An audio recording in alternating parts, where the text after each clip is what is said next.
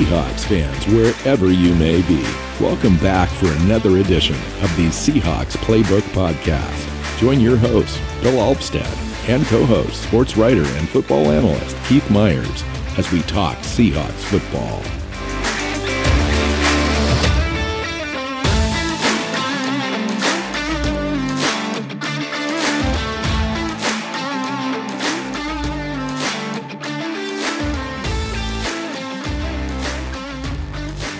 Hey, Seahawk fans. Welcome back to another episode of the Seahawks Playbook Podcast. I'm your host, Bill Alvstad, sitting down with co host Keith Myers, uh, beginning our off season conversations.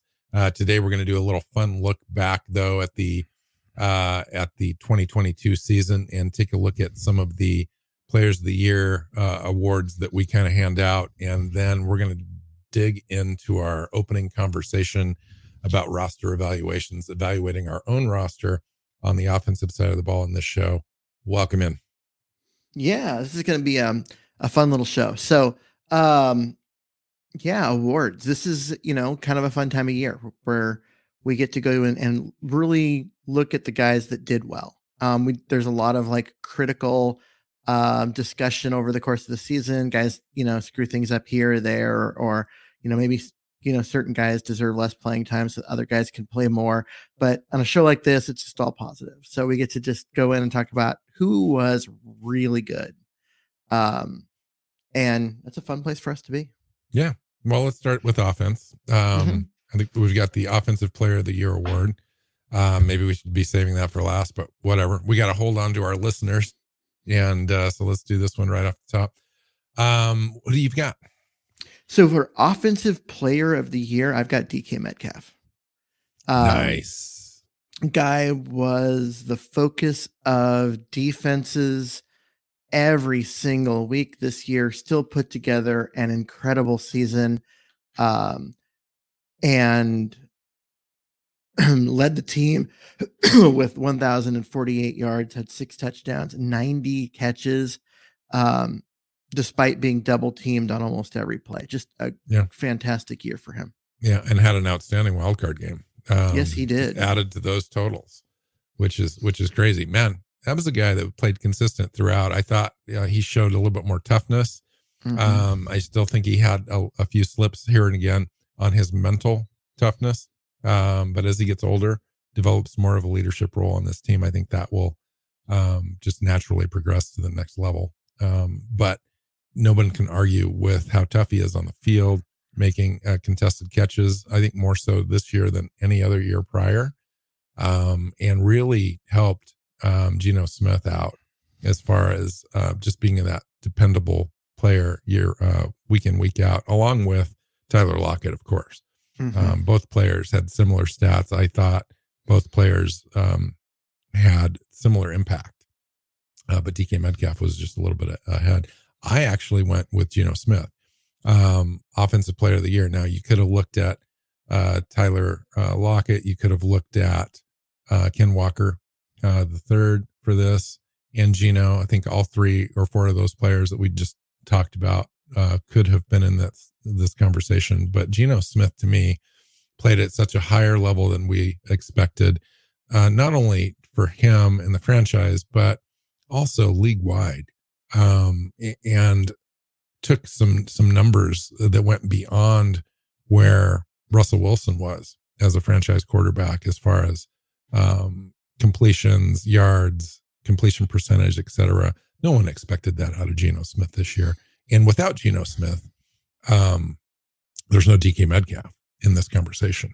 Uh, he really did make the offense um, th- this year. Ended up uh, being ninth in the NFL in scoring which is just a, a tribute, I think, to him. Yeah, especially given how awful the uh, run game was in the middle of the season, um, and the interior offensive line just giving up pressure um, right up in, in his face way too often. Like the fact that this offense worked at the level that it did, ninth overall, um, that's crazy. Like that was that's a fantastic year for him. Yeah. All right.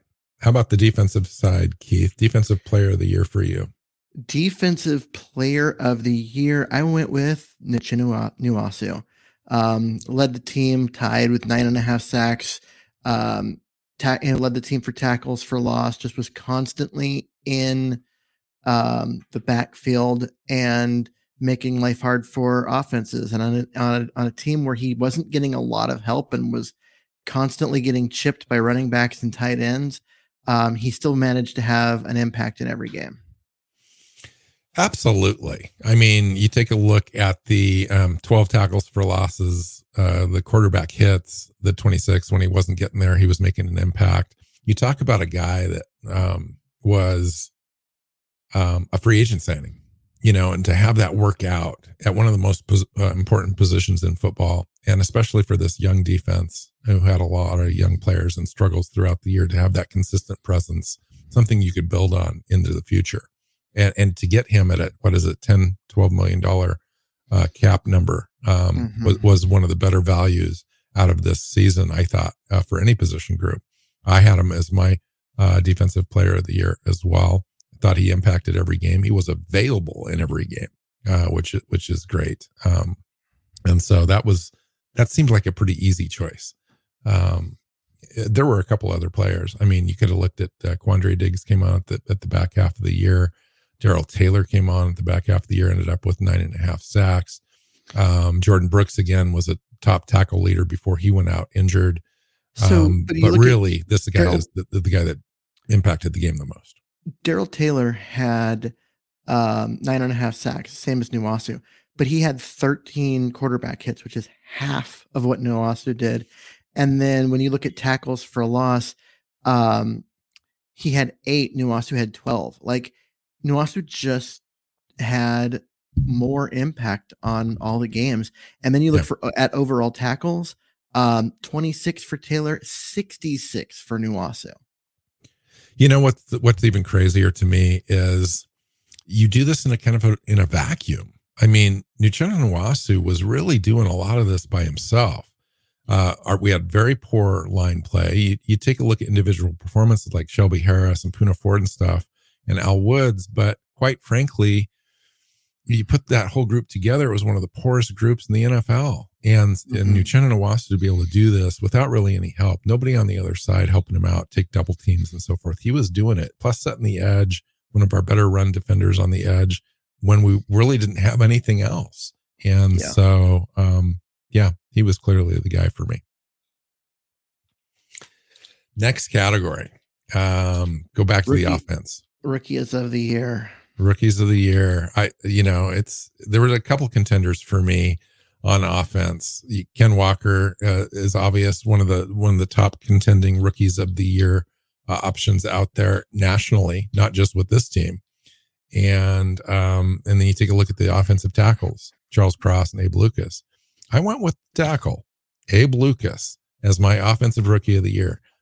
Started out with low expectations of a third round draft pick came in, earned that starting spot right away. Uh, started virtually every snap, uh, minus a game, I think, um, where he had uh, a hurt ankle and really just did a nice job, more or less. Wore down a little bit at the end of the season, came on, played well, I thought, in the last game um, against some really stiff competition um, on the 49ers defense, especially in the first half, where they really just kind of gave Geno all the protection that he needed. Um, Abe Lucas. No, I think that's a great uh, a great pick. I uh, Lucas at the beginning of the year, the first six seven games was one of the top tackles in the NFL. Not top rookie tackles, not top right tackles, but top tackles. Um, his play kind of fell off a little bit. I think the long season he's used to uh, an eleven or twelve game season, and I think seventeen and then eighteen with the playoffs was a little much um, for his rookie year, and also with the ankle injury he seemed to slow down a little bit. Um, Cross kind of did the other thing. He was started out wasn't as good early on, but then got better as the season wore on. But ultimately, I went with Walker because Walker is a um, rookie of the year candidate league wide. And you look at his stats, he didn't get to play much behind um, Rashad Penny at the beginning of the year, but still ended up with uh, over a thousand yards, nine touchdowns, mm-hmm. uh, 4.6 average, and that was with an offensive line, uh, you know, like the interior center and, and right guard that overall was poor. mm-hmm. Um, mm-hmm. and still managed to. And 11 um, starts. Yeah. So, so 11 starts and over a thousand yards. I mean, those, those are uh, tremendous stats. So uh, I, I went with Walker. I thought he was, um, he was huge because when we're running, when he wasn't there, the couple of games in the middle, um, the offense didn't work. And when they couldn't get him going because the offensive line was bad, the offense didn't work. And Geno couldn't carry it by himself. He needed Walker, and Walker was up to the task almost every week. So it's um, unfortunate um, that uh, they stopped running the ball against the 49ers because in the first half he was doing really well. Um, mm-hmm. Ended up with 65 yards. I thought they were pretty effective running the ball. Um, they weren't getting huge chunk plays, but they were getting consistent push uh, against that defense, which is exactly what they needed to do. And then uh, after San Francisco scored 14 points on them back to back in that you know third quarter, early fourth quarter, it was over, and and he didn't really even see the field, you know, touching the ball after that. So I agree with you on all those points. Um, really an impactful player. It's going to be a future uh, player for the Seahawks, a foundational piece that they can build around Absolutely. and um, and add to. Okay, uh, defensive rookie. Uh, to me, this is just a no brainer. Yeah, there's there's one there's one choice available. Now there were a bunch of rookies who played on on defense, but there's one that was head and shoulders above everybody else. In fact, he was the best player on the entire defense. Yes, he was. Well, with Nwosu was up there too. I mean, he was our defensive player of the year. But um, other than Nwosu, there's there's a, one of the rookies who was the best player. Is Nwosu even sniffing the Pro Bowl though? at his position. No, but Tariq no. Woolen, Tariq he's Woolen one of the is. best corners in the NFL now. Yeah, he is. And shuts um, down one side of the field. Yeah, just absolutely. And a guy we had no expectation for in year one because he was a fifth round pick, came out of University of Texas San Antonio, UTSA. Um, and uh, we expected, okay, we knew the athleticism, but it's going to take him at least a year to like learn how to play the position well enough to be an impactful player in the NFL level. And um, it took him one week of preseason where he was uh, had where he struggled, and then after that, it's been nothing but good coming from him. Yeah, I mean, it's great to have have this player uh, under contract into the future um, for the Seahawks uh, because shutting down one side is really important. It's a foundational piece. I talked about it on the other side with Ken Walker this is definitely a piece that the Seahawks can build around on the defensive side of the ball for years to come. And, Where would this um, defense have been without him? That, that draft pick. Uh, defense was awful.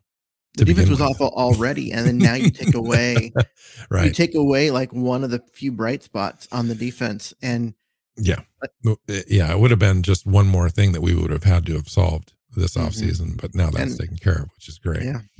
Okay, we're gonna get into the crystal ball stuff now um, talk about the future a little bit. Um, breakout player for 2023, Keith, on offense. Um, Dareke Young.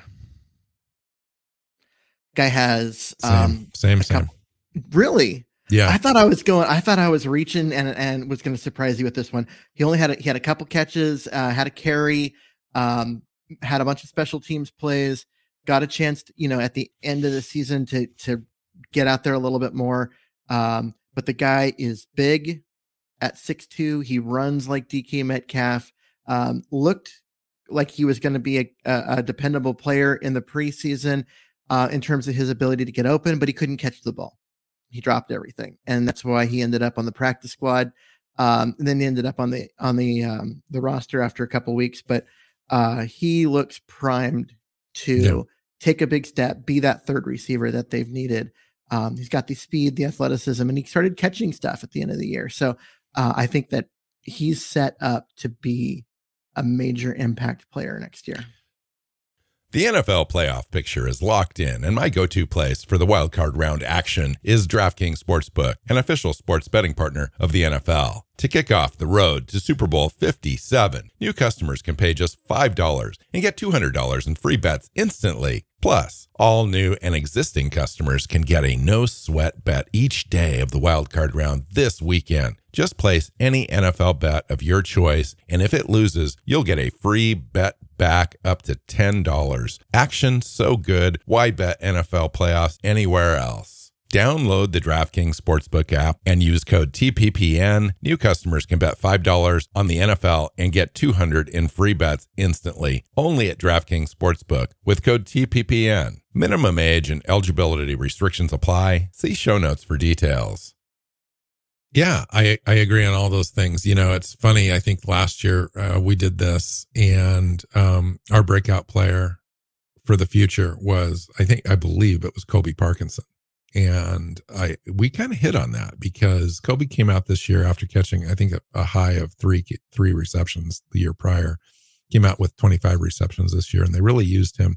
Uh, had some great catches, good first down pickups, uh, red zone targets now and again. I think that they can improve upon that. He could be a contender next year if he was mm-hmm. double his production, which is possible. Uh, he's yeah, he does have that much upside, um, but I think um, Dareke Young is the obvious choice here on offense as far as a player that we just haven't seen yet um, to be able to make that jump in year two, um, which is a great opportunity for him. Um, we don't know exactly what the Seahawks are going to do with that third wide receiver, but I don't necessarily think he needs to be the third wide receiver in order to have a huge impact. If you're that fourth wide receiver, I think you're going to be in there enough plays where he could have 25, 30 receptions next year and have some of those being high impact maybe yards after catch kind of a guy. Um, Dareke Young would be would be a guy that's at the top of my list for somebody that could break out. Um, and it would be a welcome addition for this offense because while we did have the ninth best offense scoring offense in the NFL, you th- there were things on the table there that I think were were still available that we didn't use, and he mm-hmm. was one of them. And I just don't know that he had the trust yet of Geno Smith or offensive coordinator uh, Shane Waldron yet, but I think it's it's earned now, and next year I think he's ready. So um, you mentioned uh, Colby Parkinson as this year's breakout player. Um, you know, looking backwards, I'd give you a different name if I had to say. I'd say DJ Dallas. Um, he had 186 rushing yards, was the second running back on the team for most of the year. Threw in 126 receiving yards, plus kickoff returns, plus punt returns, ended up with fourth on the team with 684 combined yards um, in a fairly limited role. Yeah. And, and, and that's why I was thinking, okay, I guess Parkinson and Dallas were kind of almost equals in that respect as far as yeah. limited roles. Um, but I agree. I think Dallas had some impactful plays, especially down the stretch, uh, where we I think both of us thought maybe he could be a guy that you could have in a conversation next year as being running back number 2 mm-hmm. I still don't think so, though. I think that the team goes out and finds somebody as equivalent as, say, a, Rashad Penny um, to to balance that out a little bit because I just don't know if Dallas is the guy that's going to be your dependable, you know, second on the team in in rushes kind of a running back. I just don't see that. No, I uh yeah, I mean I, I agree with you on that. So uh but I just I, I when I started looking at stats and I saw the combined yards that he was fourth on the team. Um, and especially since we, you know, there was a lot of talk of, of Travis Homer because he was going to return punts and going to be the third down back and all of that. And he was 12th on the team um, in combined yards. Even Godwin uh, Igwebuike mm-hmm. um, had more than him by almost 100 yards. So um, yeah, definitely. You know, Dallas had more combined yards than guys like Noah Fant. Which, you know, what's really bleak for me is that we're not having a conversation at all about a player. Well, maybe, and maybe this was our breakout player in 2022, Dee Eskridge, and just nothing. There's just nothing. And that's two years in a row where injury has greatly impacted his ability to see the field, as well as when he's available, he's not utilized and mm-hmm. he can't get open. He's not demanding the ball um, as a weapon um, because the team just can't afford to keep him off the field. Or there's no conversation around that at all. He's just void of conversation, which is a sad thing for a second round draft pick. Well, and it, it it's made in it's made worse by the fact that they there was the player they didn't take, right? The one that seemed it, obvious and then when they they handed in the ticket and it wasn't Um, you know, the center that ended up with the Rams. Um, and we're like, okay, we'll see where this goes, and it's gone absolutely nowhere. It's, how how much of an impact do you think that that pick and lack of pick picking the right player in 2021 impacted the 2022 draft and may impact this next draft? Oh, I think a lot because if they had, um, I mean, in terms done, of philosophy, if they had, it, yeah, because when they when they didn't when they went went weapon over offensive line like trenches, um, and then they turned around and were awful in the trenches. That they really it really made it obvious. And then what did they do? They came back last year for, for this season and drafted the two rookie tackles that we can't stop talking about, um, which they needed to do. Um, they needed to invest in the offensive line, and they finally did, and it, it paid huge dividends.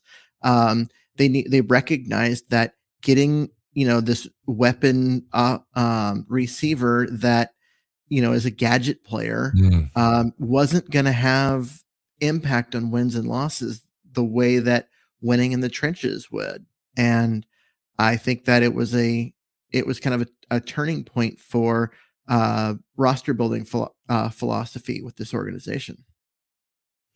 Agreed. And we're talking about Creed Humphrey. If, That's the name. I was like, if somebody doesn't um, know. Yeah. I, I was yeah, like, yeah, all pro, center, all pro center. Yeah. All pro center, both his both years, whereas Eskridge yeah. has yet to barely seen the field. Okay. Um, defensive so, breakout yeah, de- player. Defensive breakout players for 2023. If you were to forecast who's going to make the most impact that's currently on the roster. Um that would have to be a breakout player. So someone who you can't use Woolen because he already broke out. Um, I'm going to go with Boye Mafe. Um, wasn't utilized much early in the year. Got, they had to earn his way onto the field. Um, ended up being impactful down the stretch uh, and in the playoffs. Um, certainly has the talent to do it. And as he gets better in terms of play recognition and all of that, he's going to be on the field more. I think he's going to have a big year next year. Yeah, stat wise, he really didn't end up with a lot. He played in all 17 games, but only three starts overall, had 41 combined tackles, um, three tackles for loss, four quarterback hits. I think he was in there for, I'm just, I'm trying to look for sacks, had three sacks. Mm-hmm. Um, you're right. He could be a guy that could have uh, nine sacks next year. I mean, Easy. really, if he if he learns the position, if he really does his due diligence in the offseason, he's already came in as a better edge setter than the team thought um, this season. And uh, if he can add to that, plus add better players around him, which we mm-hmm. intend to do and invest in, he's the kind of a guy that could benefit to having better players around him. And yep. so that is definitely thing. The other guy that could have a ben- uh, benefit from other players around him, especially on the defensive line, is a guy like Coby Bryant. And that's my pick. Um, played well in spurts this year, had some forced fumbles. That was a nice thing to, to have on a team that didn't have a lot of generated turnovers on defense. He was a bright spot there. Um, lacked in coverage at, at some points, but he was also learning to play that slot um, cover position um, in the nickel spot for the Seahawks defense. So he was on the field a lot, impacted games in that respect. But I think you know he understands the position better. He's this is the type of thing that I think that Pete Carroll was talking about at his end of season press conference. We've got some players, we've got a foundation uh, unit now. Guys mm-hmm. are going to be able to learn. Uh, they won't even be able to to. They don't even know how much they don't know right now that they're going to be able to learn in the off season. Get into the weight room, um, study film all year, study themselves, and come back and just be completely different players next year. And I think Coby Bryant has got the opportunity to have a, a, a leap next year in play, um, primarily benefiting, I think, from a better front seven in front of him. Because yeah. when you don't have that, you you have a lot of leakage, you have a lot of coverage gaps, you have a lot of missed assignments because players, are, you know, so it makes Coby Bryant's job even more difficult, especially as a rookie when you're just kind of winging it half the time. Um, and next year he won't be winging it so much. He'll be yeah. playing within the scheme and playing, uh, I think, tighter in coverage and, and potentially being a turnover generator uh, beyond forced fumbles. Being a guy that can intercept passes, I think, would be a good jump for him. Um, interestingly, he was fifth on the defense, fifth in tackles, um, with 70. Yeah. Right. He Brooks, great, Barton, great Jackson, tackler. and Diggs are the only ones with more. Um, he was a good tackler. Um, he also ta- got a lot of tackles because his guy caught the ball and then got tackled by him. Um, so there, there, there's both sides to that. He, but uh, on, he also came up and played screens well. He, um, Had a couple sacks. Ta- Yeah. yeah, had it, it and did some great things. He was a solid tackler uh, on top of it, but I found found it really surprising that he was uh, fifth on the team in tackles and not uh, a guy like Nwosu who was seventh. And um, yeah, so it's Yeah. it, I just So leaks, leaks in coverage, but also a lot of leaks in the front seven. Oh, where he was having to make tackles behind the Yeah. line of scrimmage on run plays. Um, okay. The last category is just kind of a speculative one, obviously, but interesting that we're going to go into the offseason uh, conversation about, uh, you know, salary cap and, and restructures and all that stuff. Uh, current 2023 contract player, contracted player that won't be back in 2023. yeah players who are on the roster for next year but won't be on the roster by the end of the offseason. Um, do you want to go offense or defense first? Well, I didn't. I didn't break it down. I just put one one name, but I'll I'll go first, and I Okay. put Shelby Harris. Um, Shelby Harris is a fine player. Got uh, defensive uh, line player um, that we received in the trade for Russell Wilson from the Denver Broncos, and was a consistent player. Played all year, um, but I think I think the team can improve there, and especially for his number, his contract number. I think he's due twelve or thirteen million dollars cap hit with almost all of that non-guaranteed in 2023. That's why he's a candidate to either be restructured or cut um, for the team to have more cap flexibility into the into the new year. But they have to replace him, so it's either Shelby Harris or it's a guy like Shelby Harris coming back in. Yeah, I um I thought when Shelby Harris, there was a couple games in there where he didn't play, and it was clearly noticeable. The uh, the defensive line, which um was already bad, was just Worse. Bad. It was worse. Um, and I know that he wasn't like you. You look at he wasn't like impactful in that. Oh, when he was there, he was dominant or anything like that. But he uh did his job, which you can't say is true about the other guys. So I I would be sad to see him not there, but I do understand where where you're coming for because 44 um tackles. Yeah, and he- he had the two same numbers that Boye Mafe had, and Mafe started three games, and, and Harris started fifteen. Yeah. Um and uh yeah, so and given given the price tag, like I I can see it. Um I'm gonna go on the defensive side and I'm gonna give you a name which I know you're gonna disagree with. Um Jamal Adams. Because huge, massive cap hit. And yes, if they cut him like right at the start of the season, he um they would actually cost more against the cap to not have him than have him but they can cut him at, in the June 1st uh, window and uh, save 11 million in cap. And honestly, um, Ryan Neal's the better player of the two. Is he the more athletic? No, but he's better in coverage. Um, and he's just a more complete player. He's the better player. They're better off with Ryan Neal out there than Jamal Adams, and and for a fraction of the cost. Uh, Ryan Neal at a second.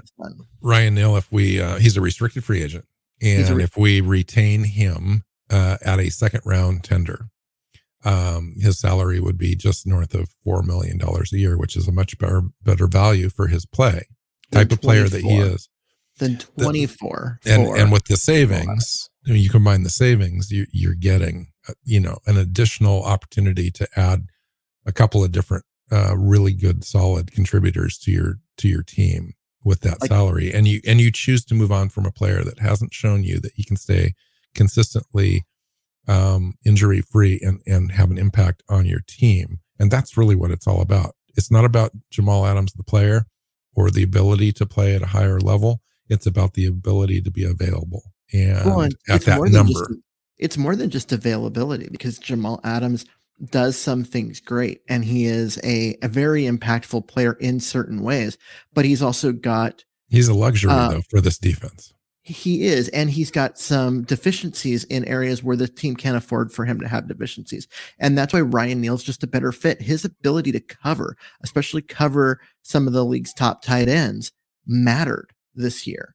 Um, and if you've got Jamal Adams in there, you're not getting that. Um, so Ryan Neal, I, I, think he's the better player overall, and um, within Seattle's needs, and you're going to get him at four million instead of twenty four million. Like I, I think this. I know people say I'm crazy, but I think it's. I think this is done deal. Like if I think the team already made this decision. They're just waiting to uh, you would, implement it. You would basically cut him uh, with a June first designation, and then uh, that that that cap number wouldn't become available for the Seahawks until June first. But they could cut him prior. They could cut him tomorrow with a June first designation. But yeah. the the the key would be the ability when you do that to spread his cap number over two years. So you would mm-hmm. spread his number, which is quite substantial. If you were just to cut him, it wouldn't make any sense. But the June 1st designation allows you to spread that over two years, 2023, 2024 contract seasons. You'd have a dead cap number that's substantial, but less than the overall savings. That's yeah. So they, yeah, they would end up, they'd end up um, recouping eleven million dollars of cap room, which they could then turn around and and get used on a guy like Shelby Harris or um, Geno Smith. Or Geno Smith. Um, although Geno's going to make more than eleven million, but you know what I mean. Um, but yeah, so I went. I, I just. How about offense? Is there on anybody offense, on offense that is currently under contract that you don't expect to be back for the season? Um, looking at this, I there were two players that I assumed were under contract that seemed pretty obvious, but then now I'm not as so sure that they're under contract, and I need to look it up. But they would be um, Austin Blythe, center, and Gabe Jackson, the right guard, mm. both of which have to be replaced this offseason. Mm-hmm. They neither one of them belongs um, uh, out there next year. Neither one of them earned a um, a roster spot going forward. Their play was just not up to uh, standard. And if either of them is under contract, which, like I said, I, in my head I thought both of them were, but maybe they're not.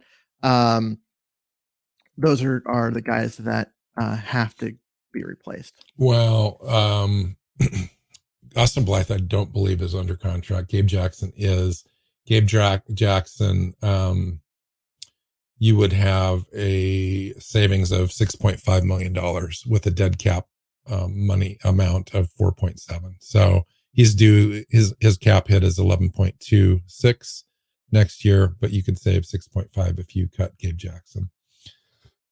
Um, I agree with that. I think that that's likely. Um, there's really nobody else. I I don't think that you would have to you would have to adjust on the offensive side.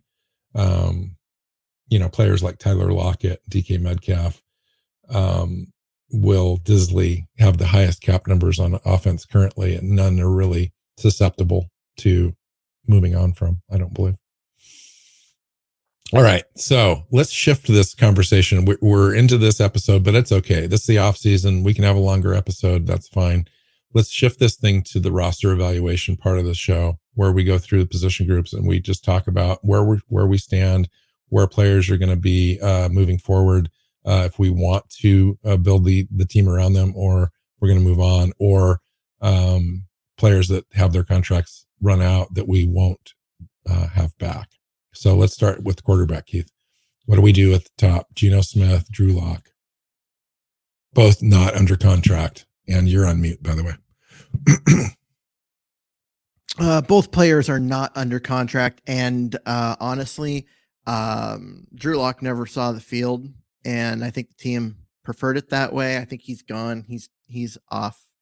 Um, and they're going to replace him with a rookie, whether it be the fifth overall pick or someone later. But they're they're going to be developing a quarterback. Um, I 100% expect Geno Smith to be back. I also expect him to be back for less than what people are thinking because a lot of people are thinking 30 million and I'm thinking 18 um, is probably his cap number next year. And uh, but he'll be back to be the bridge quarterback to a rookie. And whether that's CJ Stroud or Will Levis or someone else, uh, they're going to get their future Uh, I really think they're gonna they're gonna do that. And um, but I they, agree with I agree with you on all those points except for the contract number with Geno. I think that's probably going to come in at closer to 24. I think if you take a look at the round at the league and you say you value Geno Smith as the 10th best quarterback in the league, or even if it's the 12th, you go take a look at the contract values of those players.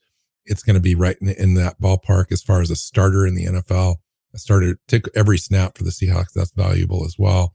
The, the level of play when you surround them with a better team and a better defense I think that that contract value is there for him. I think there's other teams that would be interested because of the restricted uh, uh availability of free agents in the offseason. You mentioned a few names, but after those dry, uh, are gone off the market, that that market there is really not very strong. Geno's one of the stronger names available in free agency. You take a look at the draft. There's only a limited amount of starters out of this draft at the top of the draft, three or four, maybe. And if you don't get one of those, and there's more teams that need quarterbacks than everything we just talked about, I think Geno's number goes up a little bit higher than what we think. I see. I don't. I the re, part of the reason why I think it's going to be lower is because the teams that need quarterbacks have other options this year, which they don't don't normally have. Like usually, the quarterback market in free agency is empty. But this year, you're going to have uh, Derek Carr available. You're going to have um, uh, Jimmy Garoppolo available. So you're going to have guys which I think um, have more value because of age um, than than Geno Smith does.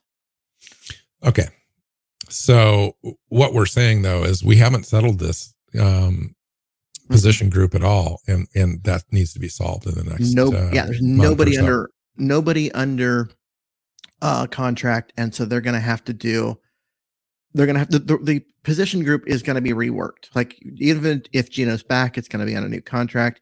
He's going to have a new backup. It's going to be a new battle for um, who's going to start next year. This so. is one of the larger conversations we'll have all off season until yep. Geno's back, and even after Geno's back, depending on the number, we'll be talking about it in the draft because it's definitely going to be an option available to the Seahawks at pick number five. Now, whether they take it is a different story, but it's going to be there, and we'll be talking about it. All right, running back. We've got under contract uh, Ken Walker, and then um, after that is is DeeJay Dallas coming back? If I didn't look at the number right before I started talking about running backs, um, he is he is under contract next year um, yeah. with a cap number of 1.1 million. Yeah, and then after that, that's it. Yep. So there's nobody left. Penny's not coming back. Homer's not under contract. Um, so it's just Dallas and Walker. Obviously, that position is going to need to be addressed. But what we have is is is turned out to be very good. Dallas had a better year. I don't think he's the answer for a, a, number two running back as the team wants to run the ball as much as Seattle does and do it well. I just think it's lacking enough there where Seattle goes out and explores free agency and or the draft. Yeah, uh, free agency is not a place to find a running back. It never has been. It's never going to be. Um, they need to do it in the draft, but I would say that uh, Rashad even, Penny even coming, for a number two guy. Yeah, uh, it's because you're getting someone with not a lot of tread left on the tires and is going to be injury prone, and you can see that all around the league. You just aren't going to find very many guys on their second team that do well at running back. Um, you know, Williams in Detroit's probably the one exception, but um, I would say don't discount Rashad Penny coming back on a mm-hmm. massively reduced contract because who else in this league is going to give him anything? Uh, given where he's at and how many injuries he's had, I could see him coming back to Seattle for you know veteran minimum or just above, just for an opportunity to try and rebuild his value. And, I agree. Uh, get his career moving. I agree, and I don't think you know Seattle is not prohibited from doing that, and I think they do do that. Even with that um, understood, I still think Seattle goes out beyond that because obviously there's been uh, four, what is it, five straight seasons now. Rashad Penny has been impacted by injury and not completed a season. So Seattle can't afford to invest heavily in Rashad Penny and expect him to be there. Now, having him there is a bonus um, for a veteran minimum or slightly more, but yeah. you've got to be able to solve that problem. And DeeJay Dallas is not the answer. He's part of the he's part of the solution, but he's not the answer. Um, Ken Walker needs more than that, and I think the team goes out and, and addresses that in the draft. Yeah, I I could see it, but I could also see them looking at. I'm like, okay, if Ken Walker's the guy and not um Rashad Penny, and then you don't have to expect for Penny uh, Penny to get 20 touches a game, which is what he was doing at the beginning of the season. Um, then maybe he doesn't get hurt as quite as quickly. And um, dude, sometimes or, he can't even make it out of camp. I mean, let's be real. I'm just saying, like you have a they I could see the team doing that and saying, you know, and we've got Dallas who made a major strides this year. If he makes major strides again this next off season, he could, you know, I, I could see them I could see them making that choice and going into the season with those three. Let's talk about tight ends. Noah Fant, Will Dissly, Colby Parkinson, all under contract. They extended Noah Fant's fifth year option. So the team will mm-hmm. be paying him quite a bit of salary next year. Will Dissly signed a deal. Big part of his salary comes kicking in this this season pretty darn close to 10 million a year. Colby Parkinson's still under the rookie contract. Um, so we don't necessarily need to completely add a quality player um, unless they decide to move on from one of those three. I don't see that happening. I think they bring back the same group and and run it into 2023. Yeah, um, and don't forget uh, Tyler Mabry, who made the the active roster. He's been been around the team forever as a practice squad guy, but he made the active roster at the end, caught a touchdown. Um, they really like him as a blocking tight end. It's someone that they can depend on in a lot of different ways. And I think he is also going to stick around. And uh, whether or not he makes the roster out of camp again, um, you know, it's going to depend on if one of the other guys gets hurt. But if one of the other guys does get hurt, it's nice to have that option sitting there that that a guy that they trust. So the interesting thing about the wide receiver group is there's only three or four guys under contract, and everyone else that we're going to talk about is just available or or was mm-hmm. on the roster a little bit. So Tyler Lockett, DK Metcalf, obviously, um, Dareke Young under the rookie deal last year. He's got um, a couple more seasons to go there. D'Wayne Eskridge as well, um, and then a player like Bo Melton um, was on the practice squad. So I think that voids his contract, right? So he's mm-hmm. he needs to be re-signed. Yeah, but he's an, he's an exclusive rights free agent, meaning he cannot negotiate with another team unless Seattle releases him uh, to go do so. They get they can get him for the, the he, his only option is to sign a minimum contract for a second year player. Yes, which which is crazy. Okay, um, and that's it. And then there's a bunch of other guys, uh, Laquan Treadwell, they signed at the, you know, uh, Cade Johnson, uh, Kevin Kasich, Cody Thompson's been around forever, uh, was injured. Um, and then Marquise Goodwin obviously signed a one year deal. Um, mm-hmm. Team would have to make a decision there. So really, the cupboards are empty. I think most mostly in the, at the wide receiver position. It's a position that not everyone's th- thinking about as far as a 2023 need. But I'm telling you, they're going to address this position in the draft. They have to. You've only, you've got two guys. You've got Lockett and Metcalf. Now, those two guys are both elite players. They're both top 15 receivers in the league, um, which is why people think of Seattle as having being set at receiver. But what's behind them? Um, the best player behind that group that's currently under contract is Derek Young, who had what two receptions total. Right. Right. Um, and now and you just can't you can't depend on just your top two players to be healthy forever. Yeah. Um, Seattle's got to develop talent behind them. And so, um, do they bring Goodwin back? I don't know. Maybe he um, he made some plays, did some things, also struggled to be healthy and and make plays down the stretch. So that's part of it. Um, you know, Dee Eskridge has proven to be the Rashad Penny of wide receivers. He's not a guy that I would depend on for anything other than um, taking up a spot on injured reserve. And that's it.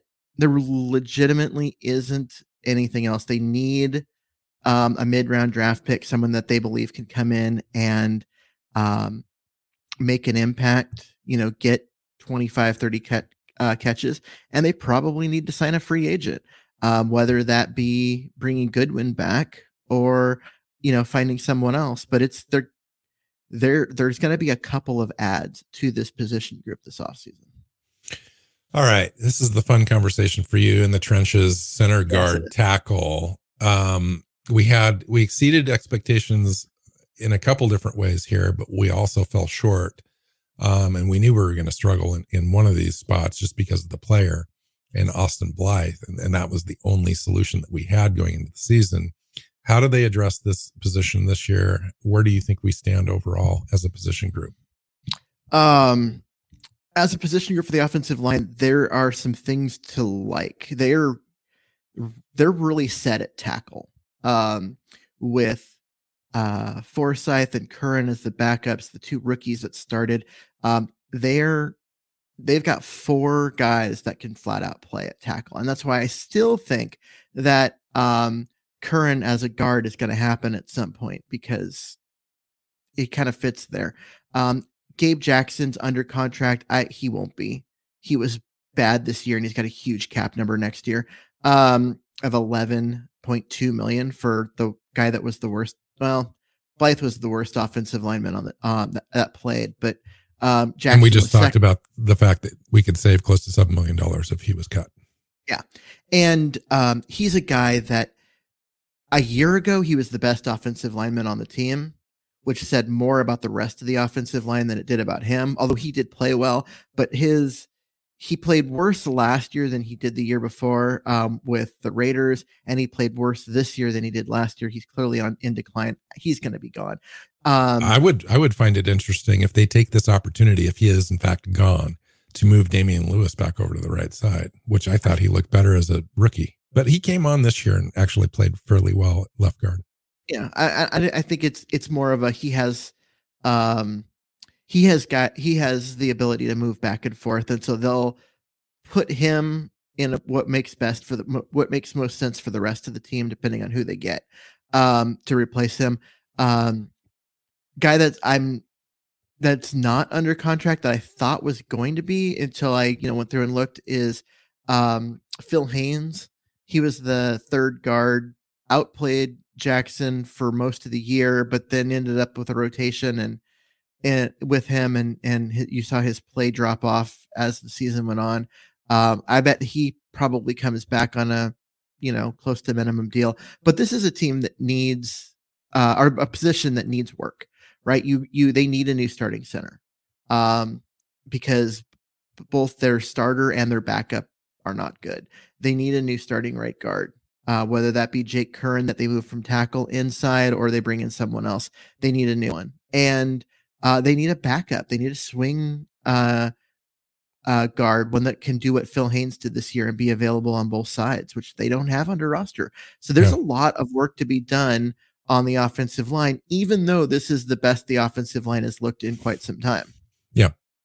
Yeah. And and I agree on everything you said. Austin Blythe, we've got to upgrade that center spot. I don't think there's a human being that follows the Seahawks either as a fan or as a reporter or as a blogger that thinks that that's not going to happen. And Austin Austin Blythe probably thinks that. Um, you know, the team likes Austin Blythe, and and quite frankly, Austin Blythe is a good body type and and center for this scheme. He's just not quite the the strong enough. Um, yeah. I think the team prefers a, a, undersized center so that he can get to the second level and move around side to side uh, laterally as they spread defenses out. So to me, uh, they're I don't know that they're going to be looking at a guy in the draft that's 325, 30 pounds as a center that's six four or six five, um, like uh, the, like Britt was, um, mm-hmm. or Unger was before that. I think you're going to be looking at guys that are in the 300 to 308 range, six three, something like that, longer arms. Um, the guy that can can try to battle with Aaron Donald, but nonetheless still gets out into space really well. So an athletic guy, that would be the the optimal thing for for the scheme.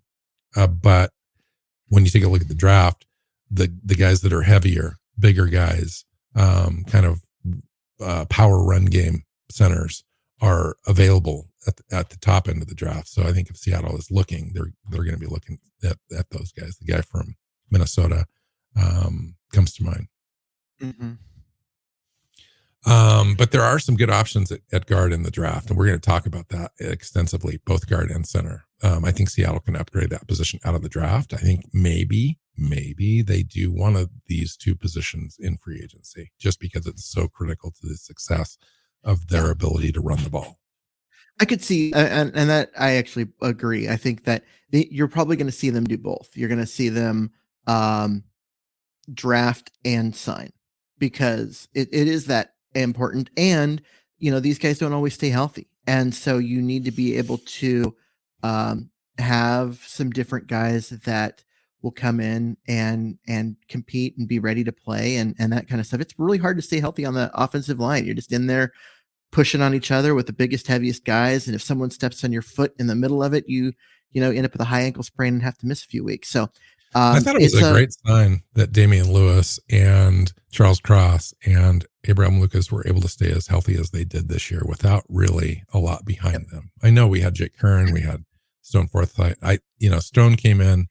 I'll be honest, he hasn't developed as much as I thought that he would this, you know, by this time um that you know he fell in the draft for a reason and i think that we see some of that he's just really kind of got slow feet and, and so forth big guy uh strong hands but there's some deficiencies to his game there so i'm not sure if they're you said they were kind of set at tackle and maybe they are um especially for like your fourth or fifth tackle on the roster stone fourth yeah because fine Forsythe is what you're looking for as a swing tackle, a guy that can play both sides competently, um, and isn't going to cost a lot because if they were good enough to um, be a starter, they're going to cost a lot. Um, and that's what so for, Forsythe is is what you're looking for. He's good enough to be um, serviceable, isn't going to cost a lot, can play both sides. He's what what you want out of a swing tackle. And Curhan is a guy with starting experience at right tackle. He's a road grader who can actually, you know, push people. Maybe not the greatest um, pass blocker, but again, he's a backup. So uh, I, I I think with those four guys, you kind of have what you're looking for. You've got your two high end starters and your two guys that can play, but maybe are limited, but don't cost anything. Cool. All right. Fun. So yeah, I this to me, the offense uh, roster evaluation is much easier than the defensive side, which we'll have our next conversation on our next show. Um, clearly, we need to upgrade a few different things on offense, but it seems doable. It's not like every position group, it's a couple of select spots, and we can add some depth and we're going to be fine. Uh, w- with regards to the quarterback spot being unique, um, that that really does need to be addressed and solved and we don't know exactly how that's going to um, play out. But after that's done, everything else kind of falls into place on offense. On defense, it seems like we have a big conversation because it seems almost everything needs to be evaluated and looked at as far as being upgradable, except for two or three spots. So Agreed. it'll be it'll be interesting, interesting conversation. All right, let's get out of here. Um, thanks for joining us in the off season. Three shows a week um, through the through the draft, and um, it'll be it'll be a great conversation if you stick around. Find Keith on Twitter at Myers NFL. You can find me at NWC Hawk. You know where the show's at. Hit that subscribe button and share it. And uh, we'll see you next time. Go Hawks. Go Hawks. Seahawks Playbook Podcast listeners, thanks for joining us for another edition of the show. You can find us on Twitter. Bill is at NW Hawk. Keith is at Myers NFL, and the show is at Hawks Playbook.